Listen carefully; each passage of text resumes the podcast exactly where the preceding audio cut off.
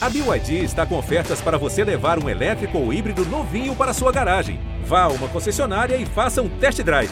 BYD, construa seus sonhos.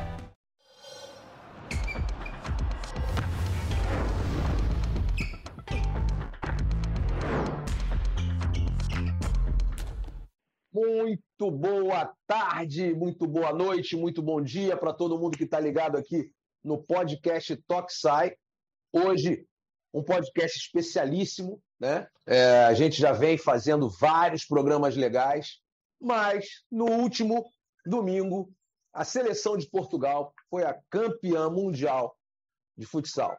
E hoje eu tenho a honra de trazer para todos vocês um grande amigo, um grande profissional, um entusiasta do nosso, da nossa modalidade, Rui da Cruz, português e um grande jornalista. O cara conhece tudo de futsal, tudo de futsal europeu, conhece demais o futsal brasileiro, conhece futsal pelo mundo e a gente vai bater esse papo.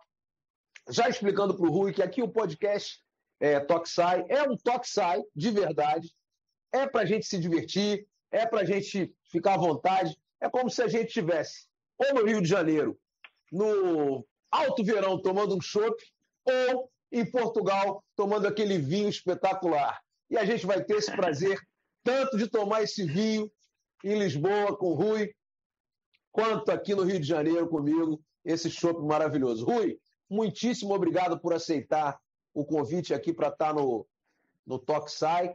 E um grande abraço para você e muitas felicidades. Parabéns de verdade a Portugal. E parabéns também a você, cara, porque você luta demais pela modalidade em todos os sentidos. Em várias, vários programas nós já estivemos juntos, é, falando sobre futsal, né, de uma maneira geral, e você sempre é, brigou e, e sabia que um dia esse título viria. Muito obrigado por estar aqui, meu irmão. Muito obrigado, Marcelo Rodrigues. É um prazer enorme, grato. É uma amizade que nós já estendemos há algum tempo, de partilha, de conhecimento, da luta pela nossa modalidade somos pessoas inteligentes, pessoas com caráter um, e que somos empenhados e que queremos cada vez mais que mais pessoas se juntem em prol desta fantástica modalidade. Por isso é que é futsal na veia, por isso é que eu também adotei o lema como uh, futsal mais que uma paixão. Muitos são os lemas, muitos se unem e juntam um, a vozes como nós, temos dado voz ao futsal, não para proveito próprio, mas sim para proveito da modalidade de países eh, da lusofonia, que nos entendemos enquanto língua, nos entendemos enquanto desporto, enquanto eh, praticantes também. Já jogámos várias vezes, Portugal perdeu muitas. Um, é verdade que nos últimos anos uh, temos tido sucesso com a conquista de títulos e títulos muito importantes para o crescimento da modalidade e não para olharmos para o nosso embigo e dizer que somos os melhores. Não. Isto é trabalho e é trabalho de crescimento, crescimento de todos. O Brasil tem cinco títulos, a Espanha tem dois, a Argentina tem um, agora juntou-se Portugal com mais um e é fantástico.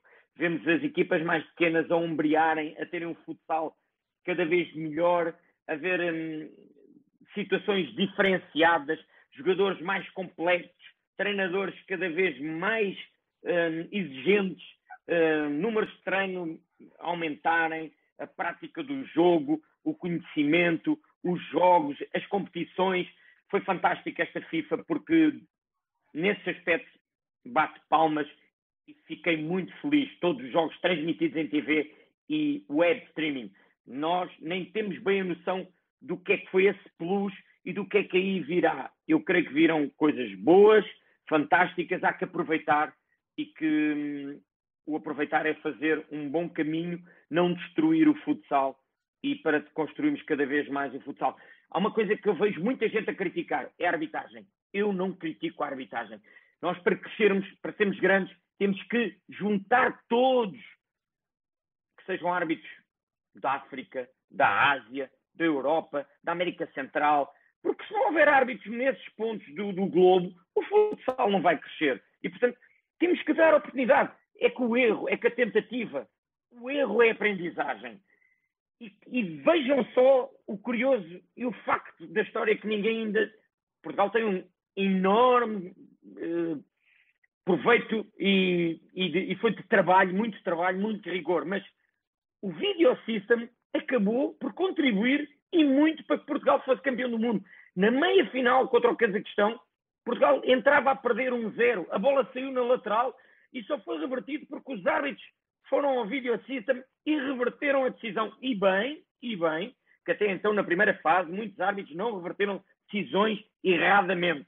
erradamente. Grande maioria, grande maioria errou. É. Mesmo. Agora, a FIFA corrigir esses aspectos. E foi vergonhoso como é que se deixou ir para o Mundial e isso ficar claro e visível para quem estava a ver e, divulgou, e, e depois divulgou-se pelo, pelo planeta. Na final, a expulsão do Borruto foi revertida no video, video system, porque ninguém tinha percebido. Deu expulsão. Portugal, é verdade, que marcou o golo. Já estava reposta os 5 para 5, mas tinha acabado de entrar o, o quinto jogador. Mas, verdade seja dita, beneficiou e muito dessa situação. Marcou um gol, saiu na frente e depois deu origem ao segundo. Conseguiu controlar a partida com muito sacrifício, com muito querer, com muita sabedoria, porque a sorte não é só sorte, dá trabalho e, portanto, houve todas as particularidades de crescimento, de dor de crescimento desta modalidade. Para mim, foi fantástico. Portanto, neste aspecto. Tem... Sim. Rui, sem querer te interromper, mas a gente, você tocou em alguns pontos importantes aqui, a gente já vai colocar é, para a gente poder debater alguma coisa nesse sentido. Você falou dos árbitros e você falou é, do, do, do, grande resultado. Eu concordo com você sobre a arbitragem, eu acho que os árbitros do mundo inteiro devam participar é, de partidas importantes, desde que, desde que haja um pré-trabalho com os árbitros em ligas com maior competitividade. Ou seja, um árbitro das Ilhas Salomão, ele precisa ir na Liga Portuguesa, ou ele tem que fazer estágio na Liga Espanhola, ou na Liga Iraniana, ou na Liga Japonesa, ou na Liga Russa, ou na Liga Brasileira. Na Concordo. minha concepção, ele só vai Concordo. ter experiência suficiente para ele tomar uma decisão ou técnica ou disciplinar se ele tiver jogos é, em que ele já tenha atuado ou participado como terceiro árbitro, em que ele tenha vivenciado muito mais. Acho muito complicado um árbitro, por exemplo, da Nova Zelândia, apitar uma semifinal ou uma, uma meia-final, como vocês chamam. Na minha concepção, eu acredito nisso. O outro ponto do que você falou, é, aqui no Brasil, foi muito importante eu te trazer aqui hoje, e te agradeço mais uma vez pela participação, porque muita gente aqui no Brasil ainda não entendeu que a evolução do futsal está acontecendo no mundo inteiro. Todo mundo está jogando futsal. Nós tivemos e não é desculpa, eu não gosto de dar desculpa. Perdemos porque perdemos e pronto. Enquadra. Agora, sabemos sim que uma seleção não é preparada em 30 dias. Nós tivemos alguns poucos amistosos ao longo de cinco anos e tivemos vários problemas estruturais aqui. Isso não é desculpa para o resultado. Aconteceu o que tinha que acontecer. Talvez no jogo contra a Argentina nós tenhamos feito a nossa melhor apresentação. Mas as pessoas aqui pensam que só vale ser campeão. Eu queria que você falasse um pouco de há quanto tempo o Jorge Braz está à frente da seleção portuguesa, há quanto tempo o Ricardinho estava buscando um título como esse, há quanto tempo essa, a seleção de Portugal vem se preparando e só há dois ou três anos conseguiu um título europeu, não sei quantas vezes perdeu para a Espanha e agora ganhou da Espanha e teve a sequência. Eu queria que você fizesse um resumo para as pessoas entenderem que o trabalho não é de um dia para o outro. Isso é uma escada, isso é, é, é, é uma busca. E ninguém melhor do que você que conhece essa história toda para passar isso para a galera. Porque às vezes a gente aqui no Brasil, eu estudo muito, eu vi mais de 300 jogos para comentar o Mundial. Mas é bom trazer alguém de fora para poder passar para o nosso público o que é o futsal no mundo hoje. É, isso é um, um, aspecto muito interessante, perspicaz, revela que o Marcelo é uma pessoa que gosta e tem paixão e conhece uh, o futsal. Um, o Ricardo é o jogador não mais internacional, esse é o Arnaldo, mas é o jogador que, a seguir ao Arnaldo, mais jogos tem pela seleção. O Ricardinho começou a jogar desde muito cedo, desde 2003, e só em 2021 consegue ser campeão do mundo. Aliás, Portugal é a primeira vez que é campeão do mundo. Em 2000 tinha ganho uma medalha de bronze na Guatemala. Perdemos 8-0 com o Brasil. Recordo. O Em Brasil 2000. é em 2000 na Guatemala. O Brasil é a equipa com mais jogos mundial, é a equipa com mais títulos mundial, cinco. É a equipa que melhor média tem de golos marcados por jogo, mas o Brasil não pode viver com isso e tem que fazer o tal trabalho. O Brasil tem técnicos, tem recursos, tem, se calhar agora, e condições de trabalho. Não teve até aqui estágios, não teve oportunidade nem capacidade de poder organizar a sua modalidade. Eu diria uma, uma modalidade hum, de luxo para o Brasil, porque era uma modalidade que tinha títulos, que tem jogadores espalhados. Há muito trabalho por trás disso. E pegando no Jorge Brás, o Jorge Brás, no, no primeiro jogo deste Mundial, dobrou o número de jogos que o Orlando até então tinha realizado. Em 1998, penso eu, eh, a Federação Portuguesa de Futebol pegou no futsal. E se calhar isto que eu vou dizer para os brasileiros é estranho. Portugal só teve até então, até o dia de hoje, dois treinadores. Teve três treinadores, mas o primeiro, o Coronel, não, eu não vou incluir, porque teve uma breve passagem, passou rapidamente o testemunho ao Orlando Duarte. Portanto, o Orlando Duarte depois teve até 2010, saiu como vice-campeão da Europa, perdendo para a Espanha, 4-2, em Debrecen, no, no, no Europeu da Hungria, e a partir, a partir daí o, o legado do Orlando passou para o Jorge Brás, que era adjunto do Orlando, já vinha, já vinha acompanhando, já vinha eh, tendo a percepção do, do caminho e do trabalho que ia sendo feito. Obviamente continuou no seio dessa mesma federação. A partir desse momento também a federação começou a entender o futsal como uma modalidade de eleição e dando-lhe todas e qualquer condições. Hoje em dia, eu recordo que o Orlando Duarte se calhar vai à Guatemala, eu não faço ideia, mas recordo que não tinha um número de elementos de staff técnico que agora tivemos presente no Mundial. Tivemos 16 elementos do staff técnico. E bem, eu digo, e bem, isso é investimento. É investir para ganhar, para conquistar, para, para dar continuidade àquilo que, acon- que acabou de acontecer. Porque Portugal até então poderia ser favorito, agora é candidato a tudo a que daqui para a frente acontecer.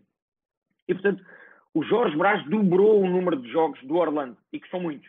E, portanto, no histórico da seleção, da Federação Portuguesa de Futebol, neste caso do futsal, só tivemos dois treinadores, Orlando Duarte e Jorge Brás.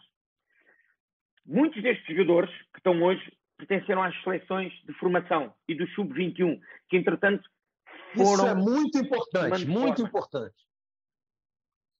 que entretanto foram tomando forma. Temos sub-21, sub-19, sub-18, sub-17, sub-15 e por aí vai. E no feminino está a ser feito essa mesma estrutura. Há, um, há uma cópia, há um espelho para também trazer esses mesmos resultados e para cada vez mais o feminino se afirmar também no futsal e conquistar os tais títulos, a liga forte. É verdade que não temos muitas jogadoras de outras realidades, de outros países na liga feminina, no masculino isso já não acontece. Em Portugal há uma particularidade que é o jogador não formado localmente, e acrescento que temos internacionais brasileiros que são formados localmente em Portugal. São considerados formados localmente em Portugal. O caso do, do jogador que está no Benfica, o pivô, hum, agora esqueci-me do nome, mas eh, ele é internacional, sub-20 pelo Brasil, hum, jogou, eu penso eu, no Corinthians, mas agora, hum, agora não me recordo, Marcelo, está-me a falhar no nome do, do jogador, Ah. bastante jovem. Bastante jovem, está-me a- está-me a falhar. Temos o, o caso do Rafael Leme, que joga pelo Japão, é formado localmente por Sim, Portugal. sim, sim. Ou seja, porque chega numa idade ainda de formação, faz três eh, hum, épocas seguidas e, portanto, já é considerado formado localmente. E como eles, há Ah. outros casos. Daí, Portugal ter começado a investir em jogadores muito jovens do Brasil, trazê-los para uma realidade hum, semi-profissional, o sub-20, foi criado campeonatos sub-20, e depois poderem ascender mais tarde às equipas principais, tanto do Sporting Benfica, ou até Braga, ou uh, Fundão, ou Leões Porto Salvo, que temos cá um campeão olímpico no Leões Porto Salvo, que ainda pertence ao Sporting, portanto, que era o capitão da seleção de, de, de, de sub-20 do, dos Jogos Olímpicos, que está a rodar numa equipa de segundo plano, portanto, há todo esse um acompanhamento e uma estrutura. Isto para não fugir ao trabalho que tem sido feito na Federação, portanto, é um, é um trabalho que tem sido alimentado, tem sido construído pela base e que tem dado resultados. E, portanto, há que dar continuidade, porque havendo resultados, não para. Uh, há que dar, há que continuar. E, portanto, tudo isto que está a acontecer é reflexo desse mesmo trabalho. Portanto, é reflexo não... de estrutura, é reflexo de planejamento, é reflexo de um, de um estudo dirigido. Coisa que a partir de agora, somente a partir de agora, nós teremos aqui no Brasil também. Ou seja, ao longo desse tempo todo, é, nós tivemos jogadores extraordinários aqui, como você mesmo frisou, nós continuamos a ter uma mão de obra excelente para jogadores, temos treinadores fantásticos, mas ao longo desse período todo, somente, para que, que eu seja bem claro, somente entre 2005 e 2008, nós tivemos esse nível de preparação que você está colocando. E Portugal, além de ter jogadores que jogam, que atuam juntos há muito tempo, todas essas seleções de base jogando com a mesma filosofia, foram, elas foram se perpetuando, se estruturando e eles se juntaram num grupo fantástico que coletivamente funcionou para que o título viesse. A minha análise é perfeita para você ou, ou, ou eu estou equivocado? Não, perfeita. Pegamos no caso do Ziki. O Ziki, nesta última época, ganhou Ziki tudo. Ziki pivô da, da, da equipe. Exatamente. Ganhou tudo. E nunca perdeu com a Espanha e nunca perdeu com a Argentina. Se formos perguntar a um João Matos, a um Ricardinho, só foi a terceira vez que ganhou a Espanha e só foi a primeira vez que ganhou a Argentina. Ou seja, de há cinco anos para cá, os resultados da, da seleção portuguesa têm sido fantásticos. Porquê? Porque o trabalho tem antecedentes. Sim. Neste momento, Portugal é campeão da Europa, campeão mundial e, e, o Sporting é o campeão da Liga dos Campeões. Da Liga dos Campeões, é, a Europa. E a Liga, e a Liga dos Campeões projeta muito aquilo que as seleções, os países vão fazer. Sim, sempre, sim, estão, sim. sempre estão aliados àquilo que pode muito bem ser o bom resultado da seleção. Ou seja, seis destes jogadores que acabaram de ser campeões do mundo tinham sido em, em abril campeões da Liga Europa. E, portanto, o, o trabalho estava feito, o, o, percurso foi, foi o caminho também eh, que, que o traçaram e que o conseguiram fazer. É uma outra um... coisa extraordinária, é uma outra coisa extraordinária. Por quê? Portugal levou seis jogadores do time campeão europeu, do clube campeão europeu. Então já tem uma base estruturada e, além disso, a filosofia do Jorge Braz é adaptada a esse, a esse estilo de jogo do campeão e preparada mentalmente. Mentalmente. Estão com claro. uma mentalidade vencedora.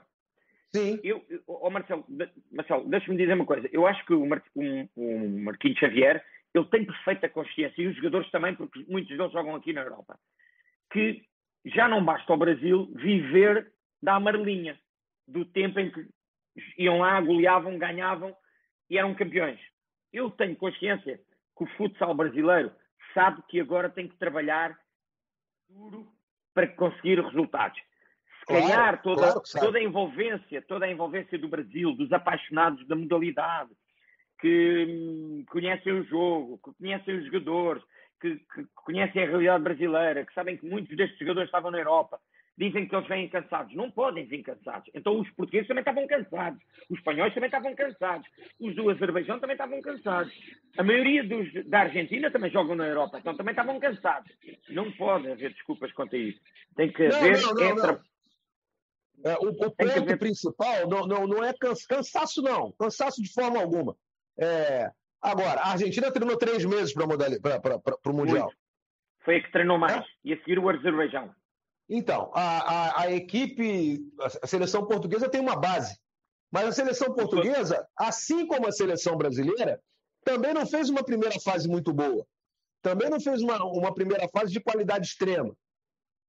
Teve resultados abaixo.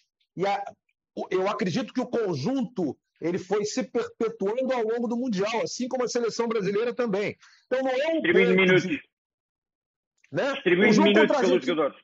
Exatamente. O, o, o, a seleção brasileira, no último jogo contra a Argentina, no último, não, no penúltimo jogo contra a Argentina, na minha opinião, fez uma grande partida, um grande jogo. Buscou o tempo todo. Talvez não como a gente estava é, acostumado a ver, e etc, etc. Mas o problema, na minha concepção, e eu já conversei muito com o Marquinhos sobre isso também e com, com outras pessoas, o fato de não ter esse conjunto que a Espanha, por exemplo, ela tem naturalmente, porque todas as equipes na Espanha atuam da mesma forma ou praticamente da mesma maneira. É um 4-0 que às vezes pode ter um 3-1 ali, mas é uma, eles têm a mesma maneira de jogar facilita muito. Os jogadores sabem aquela filosofia de jogo. No Brasil é completamente diferente. É Se você não mantém.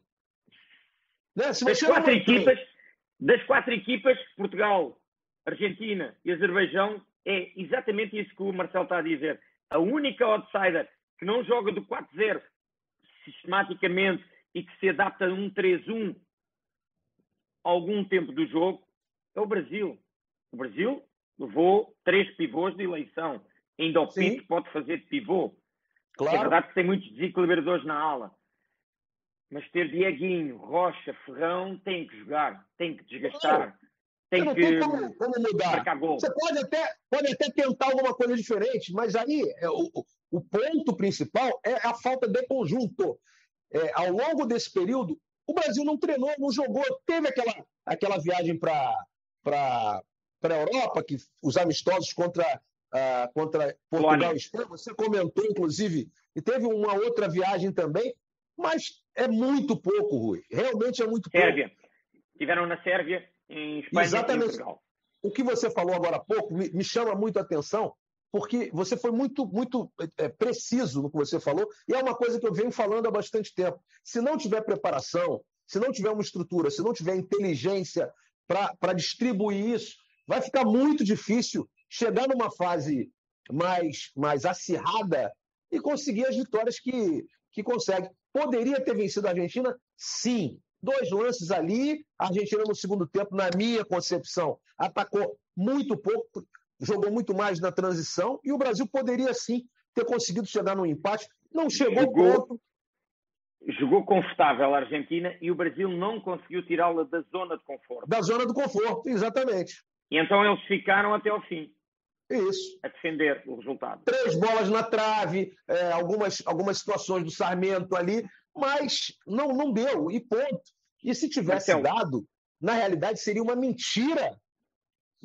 Porque a gente não teve esse tempo de conjunto preciso para isso. Portugal teve. Acho que, faltou, acho que faltou ali qualquer coisa ao Brasil que eu ainda não Hum, há ali qualquer coisa que falta ao Brasil, se calhar a garra dos argentinos, o acreditar dos portugueses, hum, porque o Brasil tem, sim, sim. tem excesso de qualidade. O Brasil tem é, excesso de qualidade. É. E às vezes, eu ontem já disse isso, às vezes em, em detrimento de tanta qualidade, é preciso se calhar ter um melhor coletivo.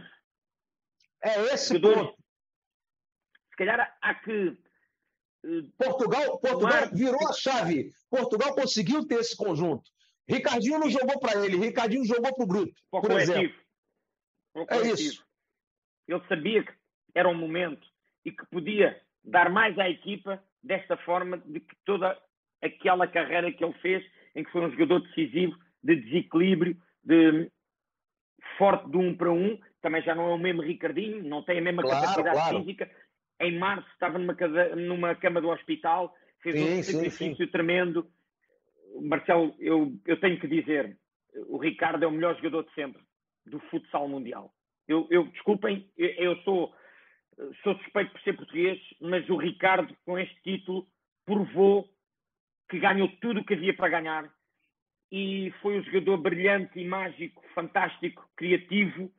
Tornou-se também um jogador defensivo coletivo, inteligente, experiente e assumou a tudo isto todos os títulos possíveis e imaginários. Um cara que vence seis vezes o melhor jogador do mundo. um cara que está em cinco ligas diferentes e vence em quatro. Só não ganhou na Rússia, que teve lá seis meses. Um cara que é o melhor marcador de sempre da Eurocopa. Um eu queria o Ricardinho no Brasil, rapaz. Eu queria ele aqui. Só falta é, aqui. Tirou as minhas palavras. Eu gostava muito que o Ricardinho ainda fosse jogar ao Brasil para alegria de quem ama e tem paixão pelo futsal. É não isso, era para provar é nada. Não era para provar nada. Era só, só provar nada. Só provar nada. Só para dar satisfação a todos. Porque ele é um jogador soberbo, humilde, homem, eh, uma coragem incrível. Só, quem não conhece eh, tem que perceber que ele é um superdotado. Ele, eu acho que não existe. O Falcão foi superdotado, é superdotado. O Falcão é rei, eh, é, faz coisas incríveis. Mas o Falcão não saiu do Brasil. O Falcão foi campeão mundial também. Fez, fez tudo o que tinha para fazer no trajeto que teve fantástico. Mas o Ricardo faltava-lhe realmente isto para nós podermos dizer que o Ricardo foi ele passou o céu, ele passou a galáxia, ele passou toda a atmosfera, ele, ele cruou de uma maneira perfeita que nem que quiséssemos escrever o melhor dos filmes ou dos títulos ou dos livros conseguíamos ser tão perfeitos quanto ele foi. É, eu queria te fazer uma outra pergunta aqui sobre, sobre o bebê. O bebê, cara, eu, eu acho o bebê sensacional, mas ele me assustou em alguns lances. Ele é assim sempre. É coisa de goleiro mesmo, né? Ou de, de guarda-redes, aí como você chama, Rui. Porque ele armou, ele armou barreira errado, ele tomou gol, mas ele pedia calma para todo mundo, ele pedia desculpa. Daqui a pouco ela fazia umas 15 defesas daquelas espetaculares. Ele sempre foi assim, Rui?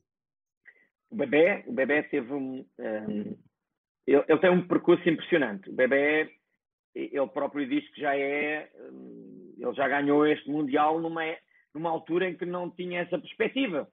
Porque uhum. eu, eu creio que ele até foi dos jogadores mais injustiçados em Portugal, tanto por, nos clubes como na seleção. E ele sabe que eu, eu tenho amizade com o bebê, algumas vezes dei-lhe forte apoio moral, psicológico, hum, de grato a que, tudo aquilo que ele fazia em prol do futsal é um, é um ser incrível, com um coração enorme. É aqueles jogadores que não têm maldade, é amigo do amigo, não é desleal. Uh, ele, como guarda-redes, tem, tem boas uh, características. É um, jogador, é um guarda-redes, um goleiro à maneira mais antiga, ainda sai com os joelhos por baixo, um, um pouco como no Brasil também era. Uh, tem ali dificuldade a tomar gols de livre direto. Eu recordo que o Falcão marcou-lhe um gol uma vez em, numa Intercontinental em Portimão, uma picadinha em que o bebê vai à barreira e a bola sai de cima. Cavada que eles chamam. Isso, isso. Mas e eu a todos que me comentavam dizia, ah, Portugal já vai entrar a perder um zero com o bebê, porque o bebê não tem condições. Eu dizia, calma, o bebê é de jogo a jogo, vai crescer e vai chegar lá no fim e vocês vão dizer que ele é que safou isto e ainda vai marcar o gol da vitória. Ou seja, isto para, isto para dar a retrospectiva daquilo que eu penso do bebê, né? porque ele pode estar numa situação de jogo mal, mas depois também é capaz de parar tudo e mais alguma coisa.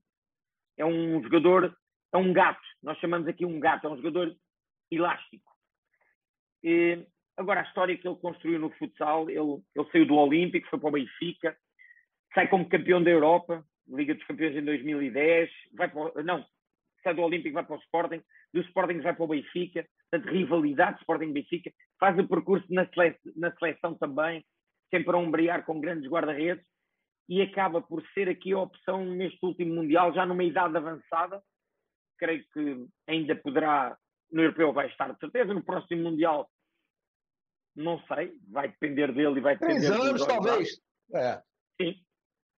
Para guarda-redes, se ele continuar a trabalhar bem, ele, não, ele, como ele diz, não é profissional, ele tem um trabalho e treina, levanta-se às sete da manhã, portanto consegue conciliar tudo isso muito bem. Está num Exatamente, Rui.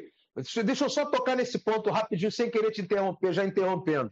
Ele, ele falou que não é profissional, ele que ele trabalha e vai treinar. Como é que é isso? Ele não, ele não tem uma, é. uma vida de atleta mesmo é, de, de não, dois já, períodos, já, três períodos? Não, já teve, já teve. Um, agora atualmente não tem, porquê? Porque está num clube mais modesto, mas ah. além, de, além de ser um clube modesto é aqui da região de Lisboa, que é o Leões Porto Salvo, mas é só Sim. o clube com mais inscritos na Federação Portuguesa de Futebol, de, ou seja, de futsal masculino e feminino, ou seja, é o clube com mais atletas representados e inscritos, ou seja, uh, oficialmente. Portanto, tem todos os escalões em todos os campeonatos e, portanto, é o maior clube em termos de atletas e que tem certificação uh, de nível de 5 estrelas. Portanto, nesse aspecto é um clube completo. Agora, o clube não consegue lhe dar essas condições e ele tem que fazer esse sacrifício. E o bebê fez esses sacrifícios.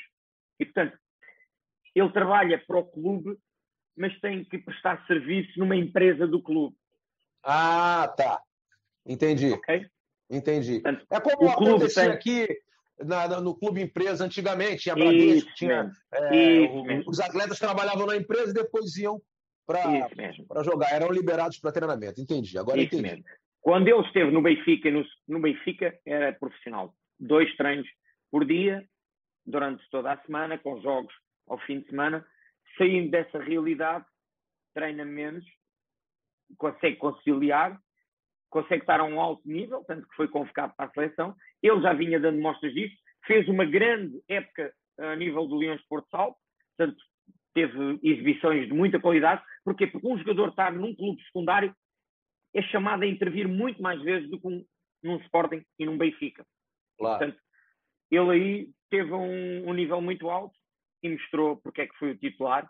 Agarrou essa mesma titularidade porque o Edu podia ou não eh, ser uma das opções.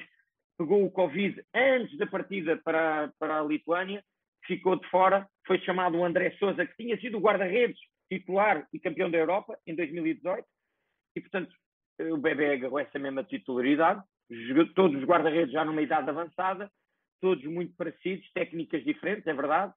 O Vitor Hugo é um guarda-redes mais moderno, é um guarda-redes mais barreirista, mais parede, mais cristo, hum, que tapa bem a baliza, os ângulos, inclusive defendeu uma grande penalidade hum, no jogo, no jogo em que tivemos que ir às decisões das grandes penalidades, e portanto a, a, história do bebê é incrível. Portanto, é, é, ele, ele, ele consegue, no fim, uh, se calhar, da carreira da seleção, ainda, ainda ter oxigênio, ainda agarrar a oportunidade, ser campeão do mundo e, se calhar, vai prolongar essa mesma carreira.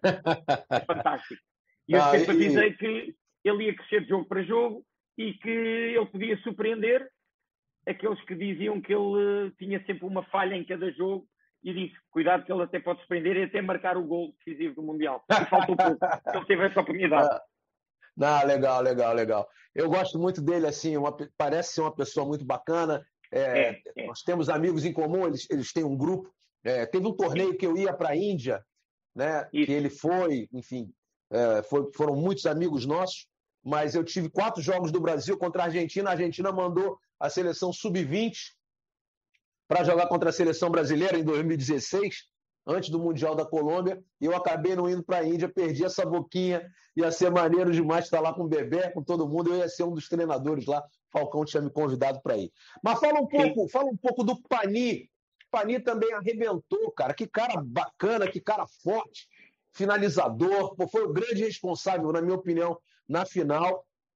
É, e também em alguns outros jogos. Ele entra, ele muda o jogo, ele é muito determinado, ele tem uma personalidade muito forte. É, eu não conhecia, não acompanhei tanto os é, jogos dele. Fala um pouco desse jogador para nós. Pani Varela, né?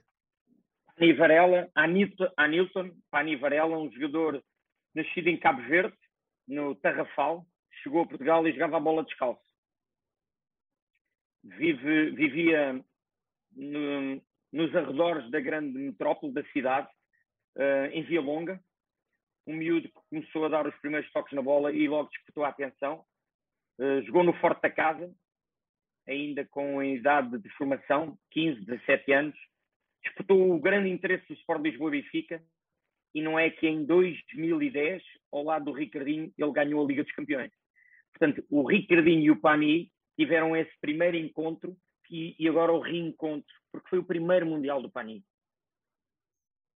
Portanto, lá em 2010, o Pani teve cinco épocas e meia no Benfica, não se afirmou, não se afirmou, foi emprestado ao Olivais, foi emprestado ao Bolonenses, depois no fundão, porque é uma equipa que forma, não, não forma, mas acaba por apanhar jogadores formados em grandes clubes, com muita qualidade.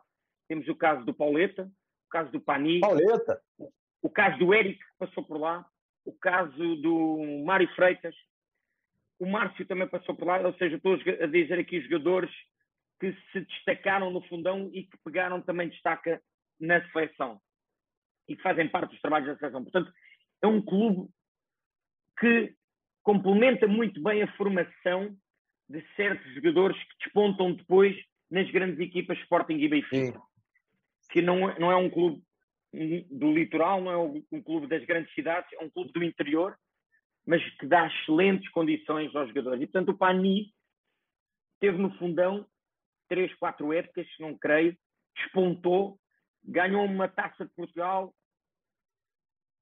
foi à final da Liga eh, Portuguesa e faz a transferência para o Sporting Clube Portugal.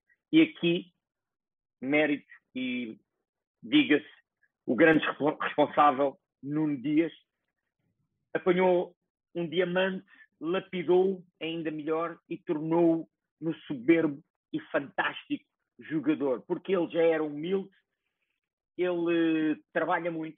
Marcelo, ele trabalha muito. Se vocês soubessem porque é que ele teve este. E lá está, é isso, é isso que falta. Ele teve um mês. A seleção teve 58 dias a trabalhar juntos, desde, desde que se juntaram até que chegaram agora no dia 4. 58 dias. O Panico, um mês antes, começou a trabalhar, mas a trabalhar duro e sério, sozinho sozinho nas férias. Podia tomar praia, podia estar com a família, fez, isto, fez sacrifícios, porque ele sabia que isso lhe ia dar aquilo que lhe acabou por dar. O segundo máximo goleador, o segundo melhor jogador do, do Mundial. Para mim, ele foi o melhor jogador do Mundial. Com, todo a, com toda a parceria que eu tenho pelo Ricardinho, que é um gênio, que foi muito importante para a equipe. Mas o Pani, para mim, foi o melhor jogador do Mundial. Ele só não ganhou o goleador porque o Ferrão no primeiro jogo decidiu logo, marcou quatro. Sim. E, portanto, ficou logo entregue o goleador. Mas pronto, isto para dizer que é um miúdo de muito trabalho. Um, ele é um desequilibrador, é possante fisicamente, tem uma qualidade exímia, é um jogador inteligente, percebe o que os treinadores lhe pedem, é muito dedicado, é muito, é muito completo nesse aspecto. E depois é uma pessoa com um caráter e com um coração e com uma humildade, e porque eu acho que eu, eu, eu digo isto dos jogadores porque isso é muito importante. Porque se eles não tiverem isto como base, tudo o resto pode ir por água abaixo. Isso, isso é a base para que um jogador claro, claro, tenha claro. todo o potencial. E, portanto, é isso. O Pani tem três Ligas dos Campeões, é campeão da Europa e é campeão mundial e só fez sete jogos em mundiais provavelmente ele tem 32 anos, provavelmente daqui a três anos vai fazer o próximo Mundial e, quiçá, poderá ser eleito então o melhor jogador do Mundial. Para o ano que vem, desse, desse, desse troféu que nós bem conhecemos, que é atribuído pelo Futsal Planet, eu não tenho dúvidas alguma que ele é o, o candidato a vencer esse mesmo troféu. Ah, legal. Eu, vou, eu, eu também voto. Vamos ver como é que vai ser essa temporada aí para a gente poder é, apoiar aí a rapaziada toda e a seleção de Portugal. É, antes da gente falar sobre, sobre o Mundial em si, vamos fazer uma análise sobre o Mundial? Rui, eu queria ter a tua opinião, a galera já está cansada de ouvir a minha, a gente, vai, a gente vai debatendo aqui, mas eu queria que você falasse do Cardinal, cara. O Cardinal é um cara que eu gosto tanto, pô, um jogadoraço, teve uma lesão séria, é, um, é, não sei, seis meses, oito meses, não sei exatamente quando foi, mas fica um, um, uma. Eu, um eu acho que faltando o Cardinal ali, cara, sabe? Também. Eu acho que a gente tinha que fazer uma homenagem a ele, porque é um cara que batalhou junto com, com essa galera desde o início para esse ápice acontecer, e na hora do vamos ver, ele não estava em função dessa lesão. Fala um pouco do Cardinal, é. como é que ele está, ele está para voltar, como é que estão as coisas com ele? Olha, o Cardinal tem sofrido nas últimas épocas, ele falhou a Eurocopa também, fomos campeões do, do, do Europeu, ele falhou por lesão. Ele tem tido algumas lesões que o têm incomodado e não tem deixado bem. Um, ele tem continuado a estar a jogos no Sporting, um, mas o Cardinal jogou. Hoje estamos sexta-feira, quarta-feira. Os jogadores do Sporting chegaram na terça, na quarta, já se apresentaram no clube e já foram apresentados e tiveram um jogo contra o Torriense, que é uma equipa que atingiu agora o, principal patamar da Liga. E, portanto, o Sporting venceu com 5-4, um jogo bastante equilibrado. Torriense esse que tem alguns jogadores brasileiros de muita qualidade e que surpreenderam, porque o resultado, uh, apesar de ter sido equilibrado no resultado, houve ali um desequilíbrio inicialmente, mas depois o, o Torrense bem reagiu. E o Cardinal já jogou essa partida. Portanto, já oh, reapareceu, passado muitos meses, reapareceu. Vamos ver se fica é, o mesmo cardinal que nós conhecemos de um alto nível. Eu, eu até costumo perguntar a quem me pergunta pelo cardinal, tirando um pivô brasileiro, digam-me algum que seja do nível do Ferrão. Ah, é difícil, né? O cardinal. É, Só o cardinal difícil. mesmo. Só o cardinal. O cardinal é, é, um cara muito inteligente, ele é muito inteligente. É, ele sabe fazer é, o jogo do pivô tradicional, como a gente chama, Roda do pivôzão raiz, mas ele sai bem também, ele vem para a ala, participa é do movimento, ele é muito é rápido, é, abre espaço, é, um jogador de muita qualidade, eu gosto muito. Capacidade física tremenda.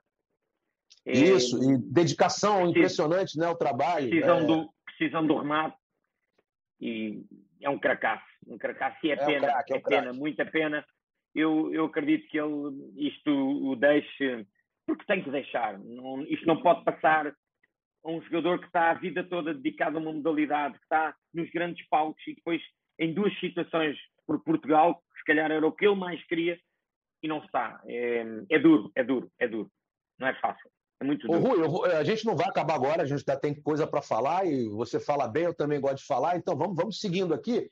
Mas antes de mais nada, eu tenho certeza, eu vou te mandar o link desse de, de, do, do, nosso podcast. E eu quero que, que você faça chegar a todos os, os portugueses, né? E a toda essa galera da, da, da seleção portuguesa, ao meu amigo Jorge Braz, ao Bruno Travassos, ao Ricardinho, ao próprio Cardinal, que eu fiz essa referência aqui, ao Bebé, ao, ao Pani, que eu não conheço ainda, mas em breve estarei em Portugal. Com certeza eu vou estar em Portugal o Elton, meu amigo, é, que foi goleiro durante muitos anos no Vasco da Gama, também atuou aí em Portugal nas, em, em grandes equipes. Ele já me convidou para ir a Portugal também, então eu já estou. O músico, o Elton, o Elton guarda-redes músico. Guarda-redes músico e, e compositor ao meu lado. Estamos fazendo algumas músicas juntos. Então vou dar uma novidade. O Elton teve aulas de música com o meu primo no, na cidade do Porto. Olha que legal, ó, que bacana. Show de bola. Já, é já, já, acho que em fevereiro ou março, vamos ver, vou dar um pulo em Portugal aí. Vou ter que. Mas a gente vai conversar sobre isso nas, nas, nas partidas finais aí da, da é, oitavas, quartas, né, meias finais aí. Eu vou, vou tentar dar um jeito para dar um voo aí. A gente vai conversar bastante. Rui, Rui vamos falar sobre o Mundial de Futsal e as Porta. perspectivas para o próximo Mundial de Futsal. Eu queria que você analisasse a evolução das seleções.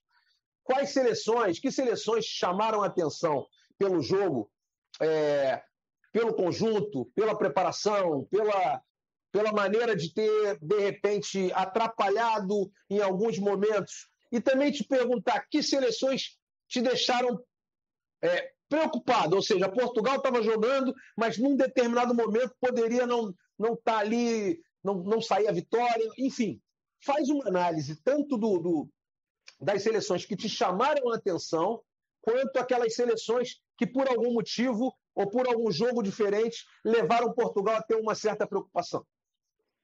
É, seria, seria, eu vou pegar Marrocos, e toda a gente falou de Marrocos, porque passou, com, passou por Portugal, empate, derrota com o Brasil por curto, um zero, gol do torpedo humano, livre direto, furou as mãos do guarda-redes, mas o jogo foi tenso, equilibrado, deixou o Brasil preocupado. Marrocos a grande surpresa. Para a maioria, para mim não, para mim não, mas digo que Portugal tinha a obrigação vencer Marrocos, assim como o Brasil. Ok?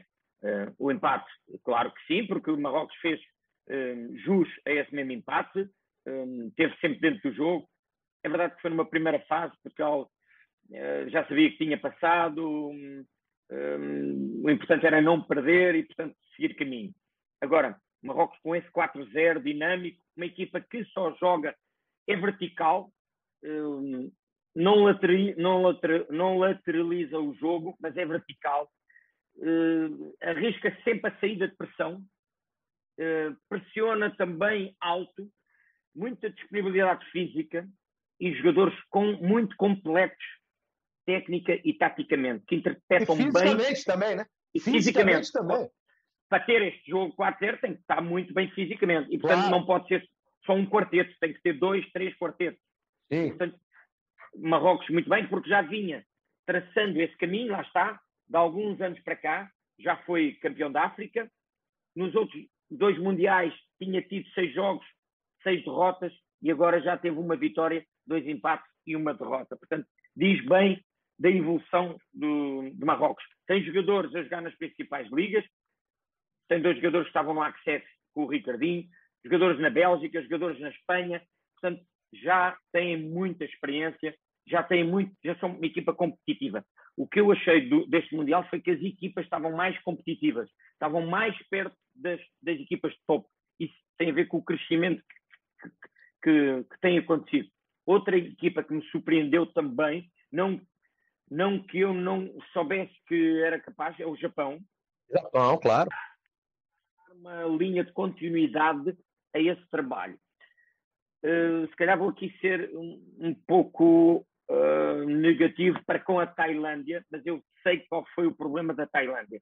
É que um mês antes perdeu o treinador selecionador, o Pulpis, que sai da seleção e vem, e vem para o Benfica em Portugal. Portanto, houve ali uma, uma alteração.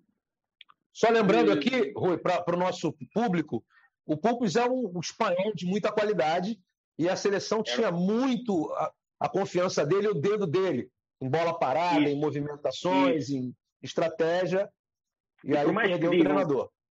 E por mais que digam que a equipa tinha o treinador até então, mas que agora tinha outra identidade, há sempre diferenças. Porque claro que há. É, preciso, é preciso ter liderança. É preciso, liderança. Na, na hora de decidir. Porque o treinador é aquilo que o jogo vai dando. O treinador Pulpis está lá outro. E, portanto, as decisões são diferentes. A tomada claro. de decisão é diferente. E, portanto, eu, eu, eu, eu, esperava que a Tailândia tivesse dado aqui um upgrade na qualidade de jogo e achei a Tailândia mais fraca. Sim. Outra equipa que me surpreendeu, não tanto por não atingir mi, mi, jogos melhores em termos de, de, vitória, mas em termos de qualidade de jogo, foi o Irão. Eu acho que o Irão fez aqui um refresh uh, no seu ADN calhar é uma equipa que está a querer ser mais um 4-0, mais lateralidade, mais um para um, jogar menos pivô. Uh, se calhar uma renovação na equipa, senti isso. E eles Perdeu... sempre jogaram com bons pivôs, né? Desde a isso. época do Chansaê, né? Do, do, do... Isso. Aquele pivôzaço lá. Não, não, não queria dizer que tivessem pior, mas senti que modificaram su, o seu ADN, a sua a sua filosofia de jogo, a sua, a sua, o encarar o jogo, a forma como, como eram antes e como agora se apresentaram. E, portanto, creio que ficaram ali um, um pouco abaixo de, daquilo que poderiam vir a ser a expectativa que nós tínhamos do Irão.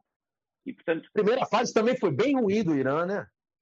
Sim, eles, eles, apanhou... Normalmente eles, eles só aparecem depois. No, normalmente a primeira fase, eles fazem, como a gente chama aqui no Brasil, eles dão aquele migué, ou seja, eles é, fazem aquela. Jogam vamos jogando.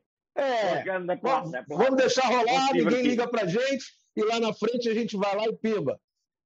Agora, uh, uh, atuações individuais. Eu queria dar destaque porque houve muitos e bons jogadores a destacarem-se. O Adolfo da Espanha, o Douglas, o Pani, o Ferrão, o Pito, o Robinho. O Robinho é impressionante. Robinho acabou um Mundial. Robinho. Robinho é um monstro. Eu, eu, eu adorei o Robinho. Como é que. E foi por pouco limpa que não passaram ali. ele pouco. limpa o pé e ninguém pega. Rui, ele é, é um absurdo jogando. Ele está é no Benfica. Ele, ele joga tá no Benfica. Benfica. Ele, é um absurdo, é um cracaço. Ele é um gênio, cara. Muito bom. E não há outro jogador a fazer o que ele faz. Não há. Não. Mas é bom que haja, é bom que ele Sim. faça isso para que nós tenhamos também essa, essa opção. É, é, claro que o jogo tem que ser coletivo e ele joga coletivamente. Só que quando ele tem a necessidade de fazer isso, é um recurso que ele tem e o recurso tem que ser usado. Se não for usado, não adianta ter o recurso.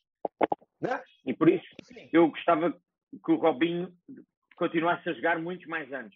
Não sei se foi o último Mundial, creio que sim, até porque a idade também já é, eh, já é alguma e já tem peso. E ele estando no Benfica, um clube que joga para vencer todos os jogos, todas as competições, ainda por cima está na Liga dos Campeões, portanto, se ele quer dar algo mais ao Benfica, se calhar em prol não estar na seleção. Uh, o Tainan, o Eric da seleção portuguesa, um jogador soberbo, que passa despercebido, mas que tem uma extraordinária importância na manobra de equipa, faz várias posições. Para mim, muito bom que... jogador, muito bom jogador. Não sei se Marcelo concorda, mas se tivéssemos que eleger um jogador universal do Mundial, para mim era Eric. O Eric, Ele joga é. em todas as posições. Muito, muito todas. inteligente, é verdade, todas. é verdade. Pois contra o André Espanha, Coelho. Contra a Argentina ele jogou demais, contra a Espanha também. Depois o André Coelho, o Borruto, o Cusolino, que eu adoro o Cusolino. Cusolino o Sarmiento é um na baliza. Sarmiento na baliza.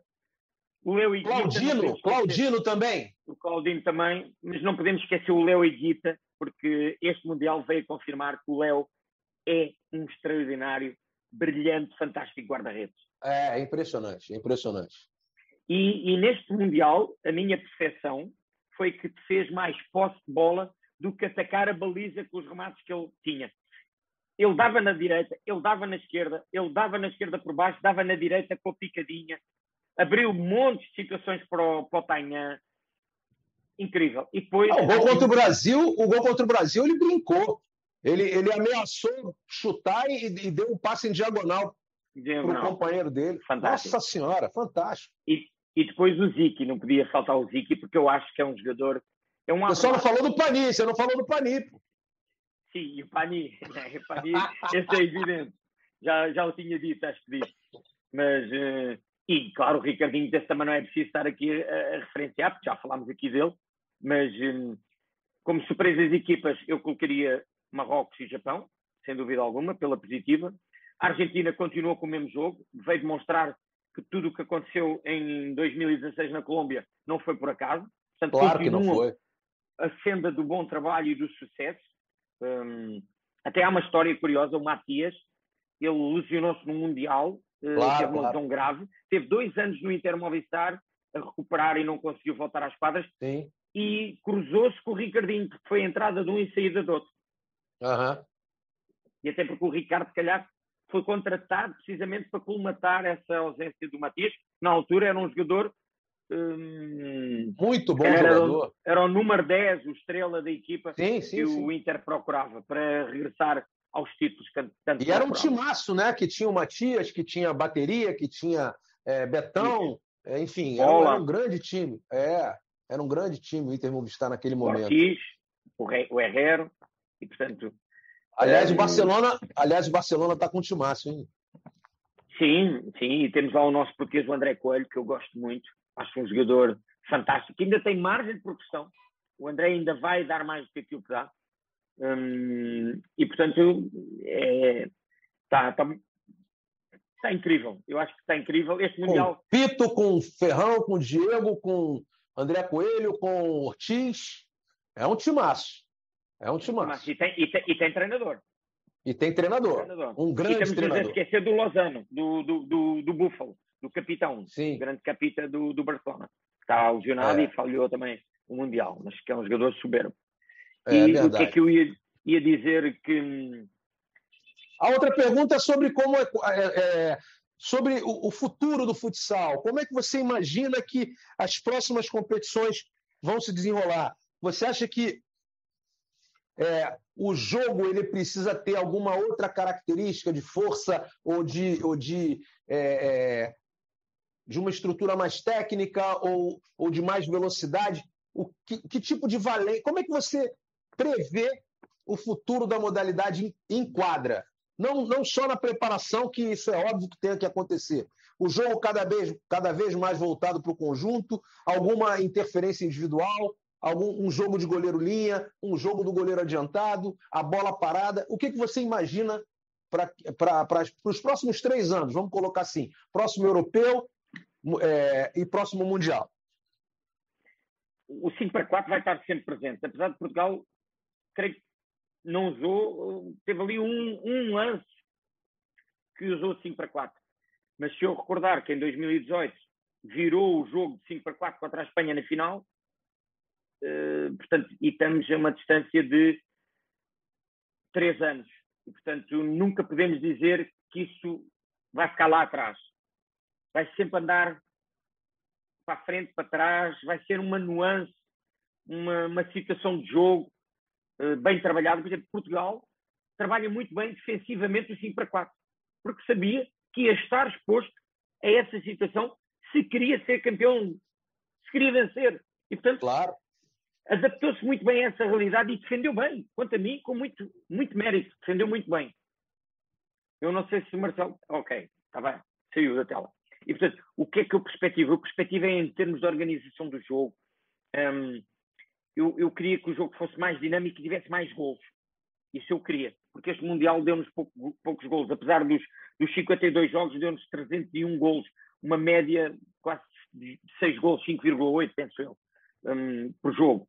E sabemos que o, o, o, futsal, a emoção é o gol. E, portanto, quanto mais gols, mais emoção, tá, uh, o jogo está bem mais perto das balizas constantemente. Um, mas, é, mas há equipas que também sabem defender, há equipas que se respeitam, Há equipas que não têm a opção do 5 para 4. E, normalmente, e a estatística assim o diz, é quem, quem arrisca o 5 para 4 é porque está a perder. Não é como a questão do passado, que já fazia posse de bola 5 para 4 para vencer o jogo. Este Cazaquistão já não era o 5 para 4 para, era só quando estava em desvantagem. Também nessa claro. particularidade é, mudou. Mas é porque já há uma melhora técnica dos jogadores cazaques, né? É, mesmo, antes eles não mesmo. tinham tanta, tanta melhora técnica e hoje eles já conseguem ter uma melhora técnica, obviamente, uma melhora tática na, na, na sequência. E aí conseguem e, jogar e, sem ter tanto uh, o Iguita como, como bengala, como Marcelo, a gente chama aqui. E sabe onde é que eles buscaram esse final? E por isso também uh, a mudança foi mais rápida, porque na Liga dos Campeões, contra as equipas que apanhavam, isso já não era uma solução válida, eficaz porque já estavam a tomar o veneno, ou seja, uhum. já, não, já não conseguiam surpreender as equipas adversárias, então já tiveram que modificar. Mudar alguma, mudar alguma coisa. Exatamente. Mas aí volta, Rui, mas aí volta naquilo. É muito mais fácil você trabalhar com oito, cinco, seis, sete jogadores que já, já trabalham no Kairat, né? Você tem o ano inteiro para trabalhar. Né? É muito mais fácil você ter esse desenvolvimento. Você tem o mesmo grupo ali. Então você consegue treinar variantes para aquela, aquela situação. É, é, assim que funciona. Assim acontece na Sérvia, assim acontece em todos os lugares. Né? Você imagina no Brasil que você, você mesmo disse, são, você pode fazer 10 times aqui. Sim. Né? Aí reúne todo mundo num dia, um treina no sul, que é uma, é uma determinada filosofia. O outro treina lá na, no Barcelona, que é outra filosofia. O outro está não sei onde, o outro está na Rússia. É muita loucura, não é fácil. Aqui não é fácil. E agora vai ter que ter planejamento, porque senão a coisa não vai andar novamente. Mas não vai Marcelo, mesmo. Marcelo, e há aqui um dado curioso que eu não esqueci quando referi o caminho da seleção portuguesa e dos, dos atletas. Tem que ter um determinado caráter, tem que, tem que ter valores que são colocados numa pirâmide eh, transversal e que todos têm que ter esses mesmos valores. Se há um jogador que não tem, por alguma razão, esses valores, não é incluído neste grupo. Ele pode ser excelente dentro da quadra. Pode ser o Pelé que não vai. Isso. Então, há aqui. Há Vou aqui falar o Cristiano Ronaldo. Sim, mas, mas o Cristiano tem que também ter, é, é, tem que ter também tudo isso, porque senão mas também não era o jogador. Claro que tem, claro, claro que tem. E portanto, isso começa com a base. Ou seja, há uma identidade, é integrado, ele sabe o que é que lhe pedem, sabe qual é o caminho e tem que o percorrer e fazer. Se não o percorrer e não o fizer, ele nunca vai estar integrado nesta equipa de sucesso que chega a este, este momento.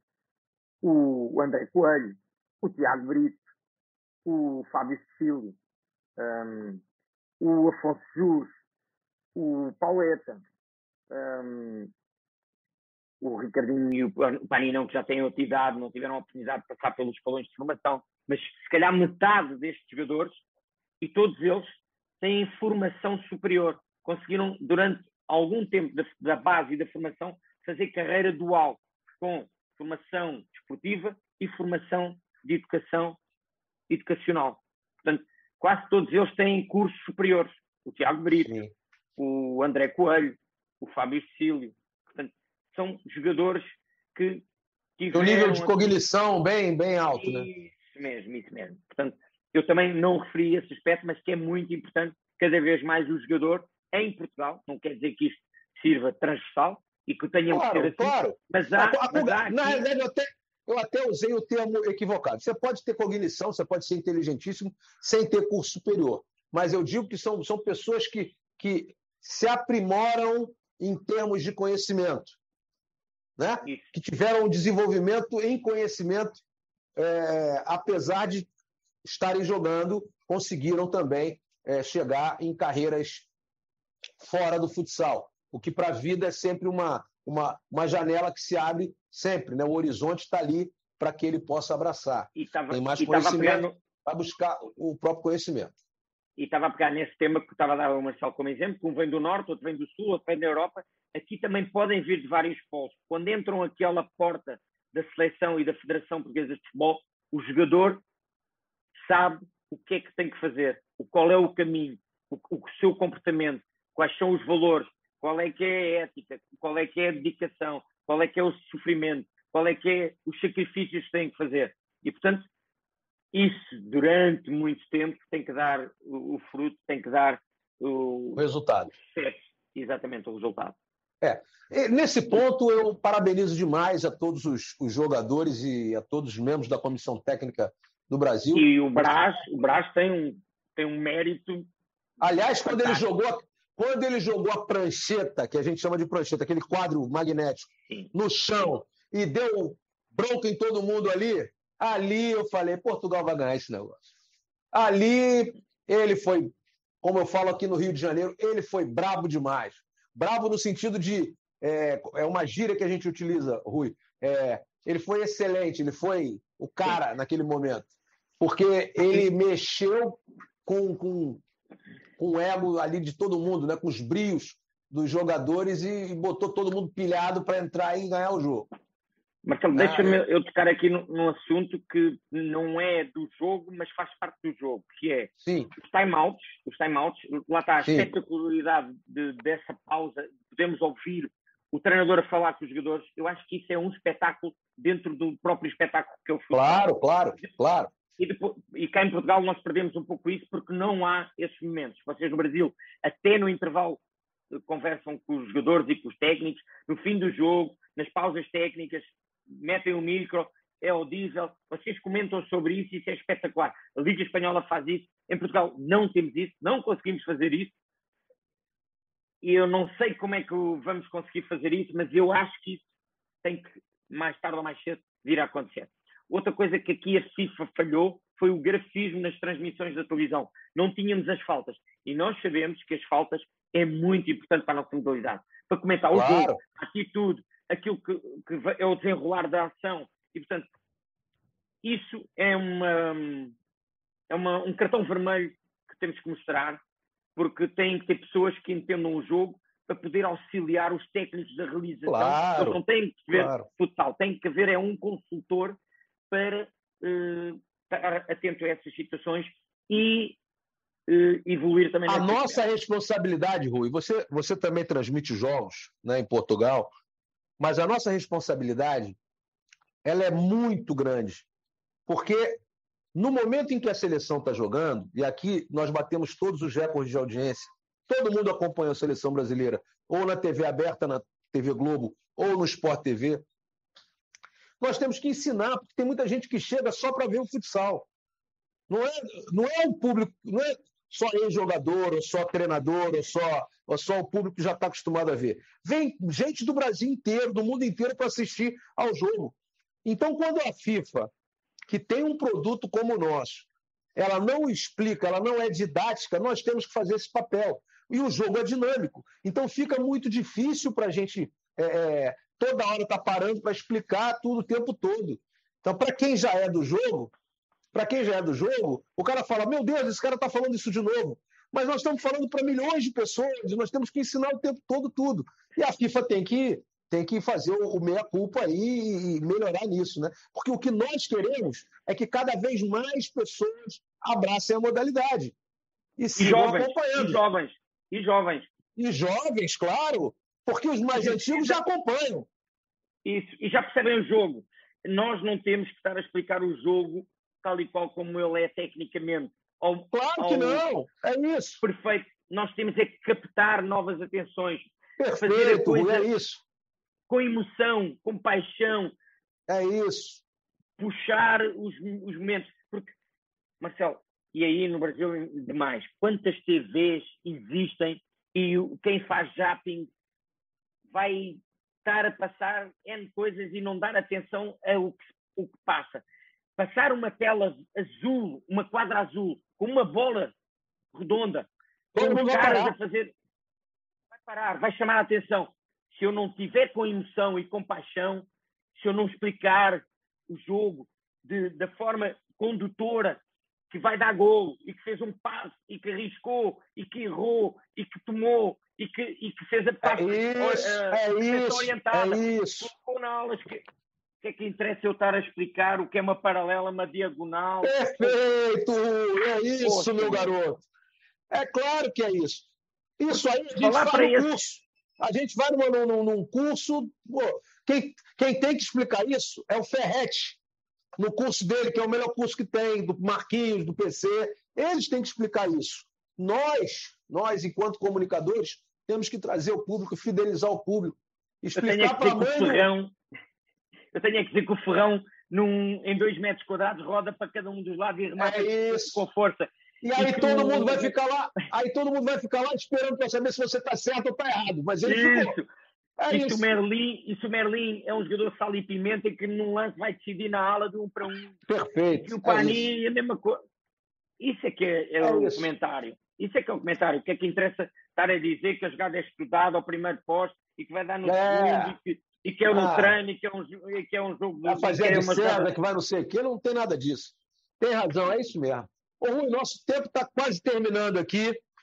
É um prazerzaço. Nós vamos, eu vou te chamar mais vezes, mais para o final da liga, para você botar a pimenta também. Falou em sal e pimenta aqui, para você botar uma pimenta também nos resultados da liga, que eu sei que você acompanha o futsal brasileiro Sim. e está sempre ligado. Na próxima segunda-feira, às 18 horas, nós vamos ter a partida entre Corinthians e Jaraguá do Sul no Sport TV, 18 horas no Brasil, 20 e que 21 horas aí ou 22? Em Portugal. Se são 18 aqui, aqui, aqui, aqui são mais 4 mais horas, quatro, Marcelo. Mais 4. Então, 22 horas aí em Portugal. Você vai, eu vou te mandar aí depois o link do, do programa mais tarde, assim que lá eu, eu, vou te mandar, entre hoje e amanhã eu te mando o link. Mas você, isso aí você já vai distribuir para todo mundo aí da, da seleção, okay. mandar abraço para todo mundo. E eu quero todo mundo assistindo a esse jogo. E não sei se você está sabendo, Rui, a gente ainda não está nas oitavas de final, né? A gente ainda está na, na, na, fase de grupos, mas é a última partida. Quem vencer entre, é, entre Corinthians e Jaraguá classifica para a próxima fase. Então, um gigante vai cair nessa brincadeira e um gigante segue. Vai ser bacana pra caramba. E agora nós vamos transmitir oito partidas das oitavas, oito, não não, vamos transmitir as 16. Oito das oitavas, oito das quartas, ou seja, todas, todas, da semifinal, das meias finais, né? E todas da, as duas, as duas finais também da Liga Nacional de Futsal. Até o final do ano tem futsal na veia para todo mundo aí. Rui, meu querido, um eu quero te agradecer demais, cara, demais, demais. É muito bom ter você aqui. É muito bom a gente ter essa amizade. É muito bom saber que você está sempre disposto a, a colaborar com, o futsal mundial. Confirma, confirma, só, confirma só uma coisa que eu recebi uma mensagem eu estava lá na final ah. do Mundial que a transmissão estava a passar e eu apareci na, na realização da transmissão. Apareceu, te mandei abraço, pô. Ah, pronto, é isso mesmo. Alguém me mandou mensagem a dizer você está a ser referenciado agora na Sport TV, o comentador. Isso fui eu, fui eu. Okay. Falei de você, claro que eu falei. Rui, claro. oh, como é que eu ia deixar isso passar? Tava lá com a camisa 6, que é o número que eu usei a vida inteira. Pô, tá brincando? Obrigado. Eu vi na hora. Beleza? Obrigado. Rui, Beleza. Muito obrigado de verdade, tá? Obrigado. E me mandei a próxima para eu partilhar aqui. Maravilha. Quer deixar algum recado para alguém? Não, está tudo, tudo bom na vida. Continuar assim, com saúde, que é preciso. E, como você disse bem, eu acompanho muito o futsal brasileiro. Eu quase começo a ter mais seguidores do futsal brasileiro do que do futsal em Portugal, porque hum, participo demais em muitos programas e eu gosto, eh, realiza-me, deixa-me feliz e o Marcelo sabe que eu tenho esta paixão de forma aberta, sincera, de paz um, e com opinião um, do jogo e, do, e daquilo que a gente gosta, que é o futsal. Maravilha. Vou falar contigo para a gente tentar fazer uma, um bate-bola com Jorge Braz, você, a gente traz o Flávio de Laço também. Hoje ele estava de folga, por isso que ele não está participando aqui com a gente. Eu não lembrava que hoje era a folga dele, mas foi bacana o nosso papo. Vamos tentar fazer esse bate-bola. Eu, você, o Jorge Braz e a gente chama o Marquinhos Xavier também para a gente falar okay. de futsal mundial. Beleza? Aí a gente Beleza. faz uma análise total do que aconteceu no Mundial. Rui, okay. grande abraço, fica com Deus e a todos Boa noite. aí, nossos parceiros do Toque Sai. Um beijo e até a próxima. Valeu! Um abraço para todos, Toque Sai.